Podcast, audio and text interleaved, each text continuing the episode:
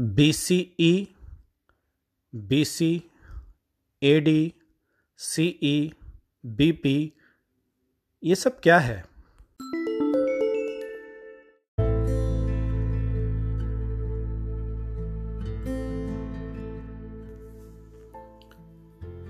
बहुत से बच्चों को इन सभी टर्म्स में काफ़ी कंफ्यूजन रहता है।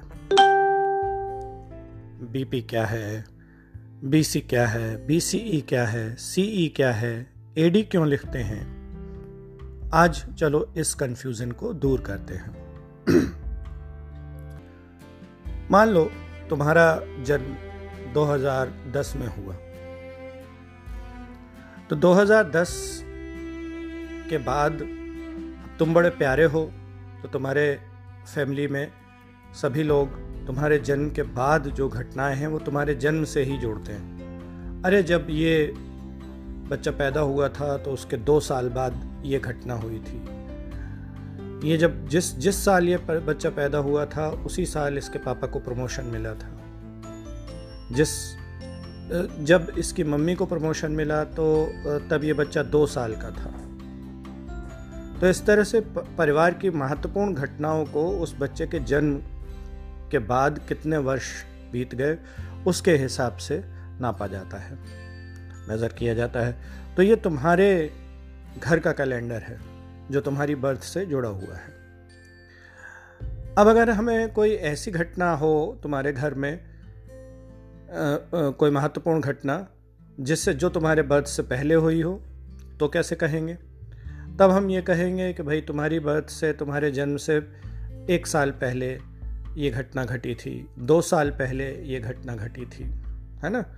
तो हम मान लेते हैं कि तुम्हारा नाम सपोज़ आर्यन है। तो भाई आर्यन के जन्म से पहले, एक साल पहले, दो साल पहले, दस साल पहले तो जो घटना आर्यन के जन्म से दस साल पहले घटी, उसको हम क्या कहेंगे? Before Aryan. Ten before Aryan. ठीक है? और जो घटना आर्यन के जन्म के चार वर्ष बाद घटी उसको हम कहेंगे आर्यन के चौथे वर्ष में। जब आर्यन चौथा चार साल का था तब। तो ऐसे ही अब यहाँ पर आर्यन हटा दो और उसकी जगह ईसा मसीह को रख दो जीसस क्राइस्ट को। क्रिश्चियनों के जो धर्म आ, आ, गुरु जीसस क्राइस्ट। तो उनके बर्थ उनकी बर्थ सभी उनके अनुयायियों के लिए महत्वपूर्ण थी। इसलिए उनकी बर्थ के बाद के जो साल हैं हम गिनने लगे कि ये फलाना अमुक राजा जो है वो ईसा मसीह के चौदहवें वर्ष में ईसा मसीह के पच्चीसवें वर्ष में हम्म, या ऑगस्टस ने रोमन एम्पायर को जब फाउंड उसकी फाउंडेशन रखी है तब ईसा मसीह की, वो ईसा मसीह के जन्म से 25 वर्ष पहले। भारत पर अलेक्जेंडर ने अटैक किया। कब किया? ईसा मसीह के बर्थ से 327 साल पहले। तो पहले घटना कौन सी आई? 327 बाद में कौन सी आई? 25 और ये ईसा मसीह के जन्म से पहले यानी before the birth of Christ तो इसको शॉर्ट फॉर्म में हमने लिख दिया बी सी बिफोर क्राइस्ट और जो घटनाएँ जन्म के बाद घटी 14 B C forty six B C Hippalus ने मानसून हवाओं की खोज की अरब सागर में। तो 46 B forty six A D कहेंगे। ए डी का मतलब आफ्टर डेथ नहीं है, कुछ लोग ये बताएँगे, वो गलत बताते हैं। एडी का मतलब हो गया एनो डोमिनी यानी in the year of Christ ईसा मसीह के छियालीसवें वर्ष में, यानी जब ईसा मसीह छियालीस वर्ष के थे 46 वर्ष ईयर्स के थे, तब हिप्पालस ने जो है वो अरेबियन सी में मॉनसून विंड्स की, को डिस्कवर किया। तो इस तरह से हम टाइम को देखते हैं। तो एडी और बीसी समझ में आ गए।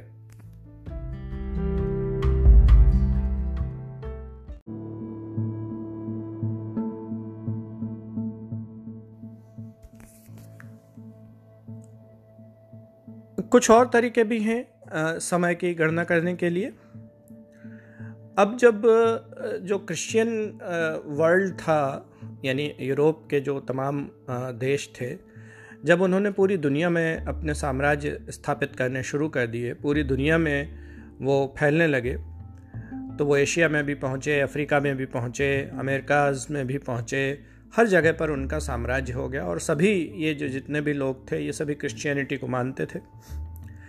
तो इन जगहों पर आ, सभी अपने अपने लोकल कैलेंडर्स थे जैसे तुम्हारे यहाँ तुम्हारे घर का कैलेंडर है उसी तरह से भारत में अलग तरह का कैलेंडर चलता था और बल्कि अलग अलग जगहों पर अलग अलग तरह के कैलेंडर भारत में चला करते थे। कोई शक संवत मानता था कोई विक्रम संवत मानता था इसी तरह से क्रिश्चियंस के लिए ईसा मसीह इंपॉर्टेंट हैं तो मुसलमानों के लिए जो है वो मोहम्मद साहब इंपॉर्टेंट है। और जब मोहम्मद साहब ने मक्का से मदीना की तरफ़ जो है वो हिजरत की थी, यानी माइग्रेशन किया था तो वो उस साल को वो हिजर हिजर का वर्ष मानते हैं और हर घटना को उसी वर्ष से जोड़कर देखते हैं। क्योंकि मुसलमानों के लिए वो इम्पोर्टेंट वर्ष था। तो इसलिए हिजरी संवत से पहले और हिजरी हिजरी ईयर से पहले और हिजरी ईयर के बाद हम चीज़ों को जोड़कर देखते हैं। इसी तरह से भारत में भी जो विक्रमी संवत या शक संवत हैं, ये अलग अलग राजाओं ने चलाए अपने सिंहासनारोहण, यानी कोरोनेशन के समय से समय की गणना करने लगे। जैसे अशोक के शिलालेखों पर लिखा हुआ मिलता है कि अशोक के छठवें साल में, उसके राज्य के छठवें साल में, उसके राज्य के बारहवें साल में, है ना? तो ये सभी का अपना अपना एक संवत था। लेकिन जब क्रिश्चियन जो लोग थे, जब वो पूरी दुनिया में आए और उन्होंने यहाँ पर शासन करने लगे तो ज़ाहिर सी बात है कि कैलेंडर किन का होगा? शासकों का। तो भारत में जैसे अंग्रेज़ों का राज्य जो है वो 200 साल से ज़्यादा रहा। तो ऐसे में उनके शासन प्रशासन में जो गणनाएँ हैं, वो सभी के सभी क्रिश्चियन कैलेंडर की तरह से हो गई। यही हाल अफ्रीका में भी रहा। तो फ्रांस जर्मनी और इंग्लैंड वगैरह के जो है उपनिवेश अफ्रीका में भी रहे और अमेरिकन जो महाद्वीप थे, दोनों उनमें भी स्पेन, पुर्तगाल, अमेरिका, फ्रांस और ब्रिटेन वगैरह के जो उपनिवेश थे, वो वहाँ रहे। तो इन सभी जगहों पर क्रिश्चियन कैलेंडर जो है, वो पॉपुलर हो गया। और उसके बावजूद भी चलता रहा जब ये लोग वहाँ से चले गए। लेकिन बाद में लोगों ने कहा कि ये जो ख़ास करके धार्मिक थे दुनिया में जब असहिष्णुता पैदा होती है तो लोग इन ऐसे प्रश्नों पर क्वेश्चन उठाते हैं इस तरह की चीज़ों पर। तो उन्होंने कहा, भाई, हम क्रिश्चियन हम ये क्यों कहें? In the year of Christ इसके लिए हमें कुछ और करना चाहिए। हमें एक ऐसी चीज़ जो न्यूट्रल हो, जहाँ धर्म से रिलेटेड कोई ना हो, वो ऐसा कैलेंडर हमें देखना चाहिए। तो फिर ये सोचा गया कि हाँ बात ठीक है। अलग अलग धर्मों के लोग हैं, वो सभी क्राइस्ट के जन्म को ही महत्वपूर्ण मान कर क्यों गणना करें कैलेंडर की? तो उसके लिए हमने क्या किया? हमने जो शब्द थे, वो बदल दिए। ईसा मसीह का जन्म का समय वही रखा, जो जो था, जिस से समय था। बस हम उसको बजाय बिफोर क्राइस्ट कहने के, हम कहने लगे बिफोर कॉमन एरा। और एडी को भी बदल कर हमने कर दिया कॉमन एरा तो सी हो गया एडी और बीसी हो गया बी सी ई यानी बिफोर कॉमन एरा तो इस तरह से जो है वो ये नए शब्द चलन में आए। इसके अलावा एक चीज़ और भी है, हम समय की गणना ऐसे भी कर सकते हैं कि आज से कितना पहले, यानी प्रेजेंट से कितना पहले, है ना? तो अगर हम देखें कि प्रेजेंट से कितने साल पहले ये घटना घटी थी, ये भी हम देख सकते हैं। तो इस तरह के मेज़रमेंट के लिए हमने एक नया शब्द गढ़ लिया, वो है बीपी यानी बिफोर प्रेजेंट ठीक है? तो ये समय की गणनाएँ जो हैं, वो आजकल प्रचलन में है। मुझे आशा है कि आप लोग जो है, वो इन सभी कन्फ्यूज़न्स को दूर कर पाए होंगे।